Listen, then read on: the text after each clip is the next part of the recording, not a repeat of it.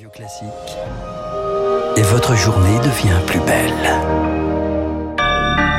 Merci d'écouter Radio Classique, il est 8 heures.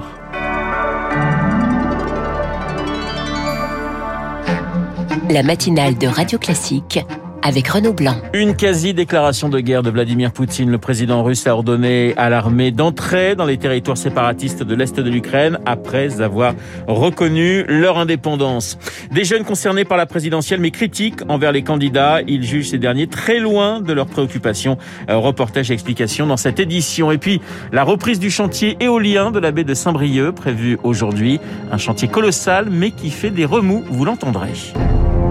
Radio classique. Et le journal de 8 heures nous est présenté par Laurence Gontier. Bonjour Laurence. Bonjour Renaud, bonjour à tous. Vladimir Poutine a mis un coup d'arrêt à la diplomatie. Hier soir, le président russe a reconnu l'indépendance des territoires séparatistes pro-russes et il a ordonné à son armée de s'y rendre. La crise autour de l'Ukraine a donc pris une nouvelle dimension. Pour le général Jérôme Pellistrandi, rédacteur en chef de la revue de défense nationale, Vladimir Poutine a atteint le point de non-retour. C'est un discours comme on n'en a pas entendu depuis de nombreuses décennies, un discours où il refait l'histoire.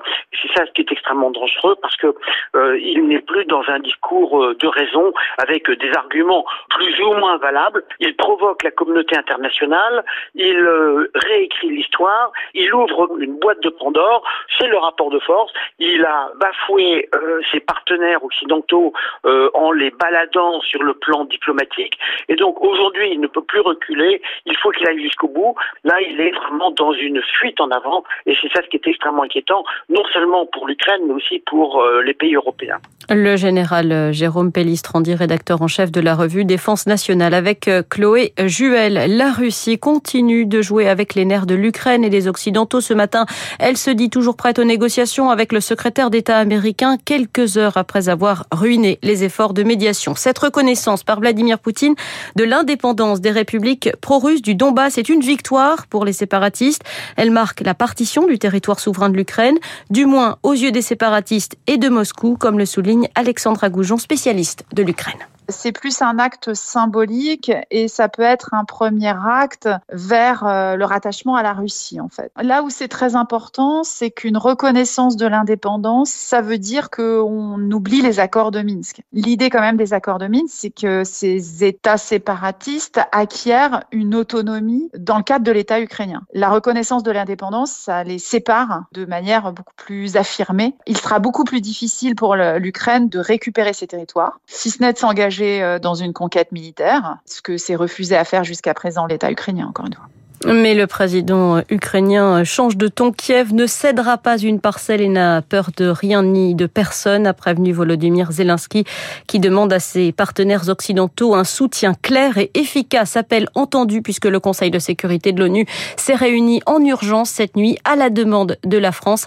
Les États-Unis ont été les premiers à annoncer euh, cette nuit qu'ils allaient prendre de nouvelles sanctions euh, contre Moscou. La Chine, elle, s'est distinguée de ses partenaires. Pékin n'a pas condamné explicitement les agissements russes et s'est contenté d'appeler euh, toutes les parties à faire preuve de retenue. Une réunion informelle à huis clos du Conseil de sécurité de l'ONU prévue aujourd'hui sur le Mali, une demande de la France qui souhaite expliquer ses décisions de retrait des opérations Barkhane et Takuba.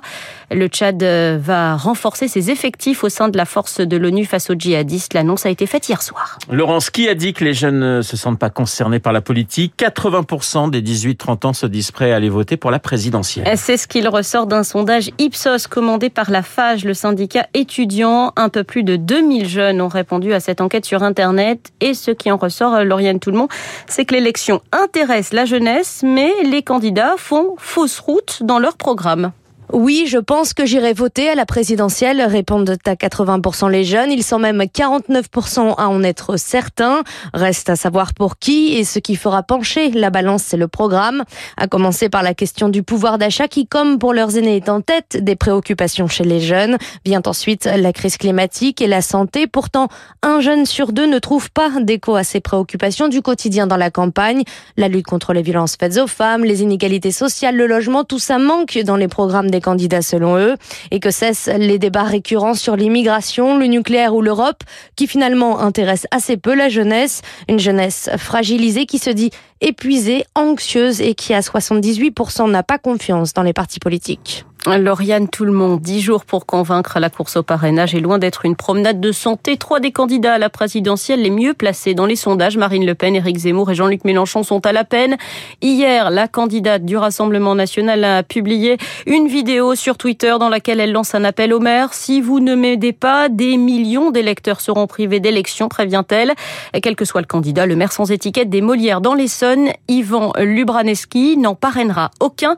Il assume ma position s'est affirmée euh, à force que j'assiste à cette campagne et son triste euh, spectacle. Le travail n'a pas été suffisamment anticipé auprès des élus locaux. On a l'impression tous les cinq ans de jouer au loto, que tout d'un coup, euh, un certain nombre de personnes affirment leur ego, pensent que tout cela est acquis, sans compter évidemment ceux qui sortent d'on ne où.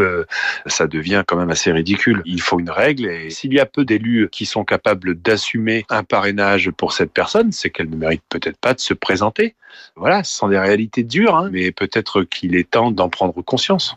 Le maire sans étiquette des Molières dans l'Essonne, Yvan Lubraneski, qui a donc fait le choix de ne parrainer aucun prétendant à l'Élysée. Et ces 500 signatures, eh bien, c'est le thème de l'édito d'Arthur Berda du Figaro, juste après euh, ce journal. Il est 8h06 euh, sur Radio Classique. Laurence, reprise des négociations dans l'hôtellerie-restauration. Le secteur manque cruellement de bras. 200 000 postes sont à pourvoir selon l'UMI, le syndicat des restaurateurs et des hôteliers. Les dernières discussions avaient abouti à une augmentation de la rémunération moyenne de plus de 16%.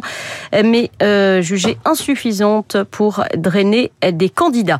La chasseuse de 17 ans, auteur présumé du tir qui a tué une randonneuse samedi dans le Cantal, sera déférée euh, aujourd'hui au tribunal d'Aurillac. Une information judiciaire doit être ouverte afin de déterminer les positions et moments de tir de la battue au sanglier, car plusieurs coups auraient été tirés lors de cette chasse, selon les participants et les témoins.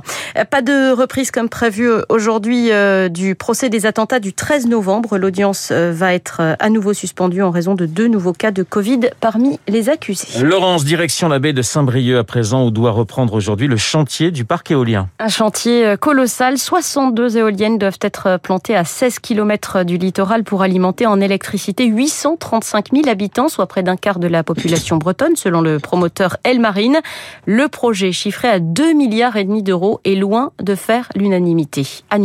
D'un côté, il y a les partisans en projet qui prônent la transition énergétique comme Daniel Cueff, le vice-président de la région Bretagne en charge de la mer et du littoral. La Bretagne a refusé à une époque le nucléaire qui, pour le coup, engageait des destructions massives de l'environnement.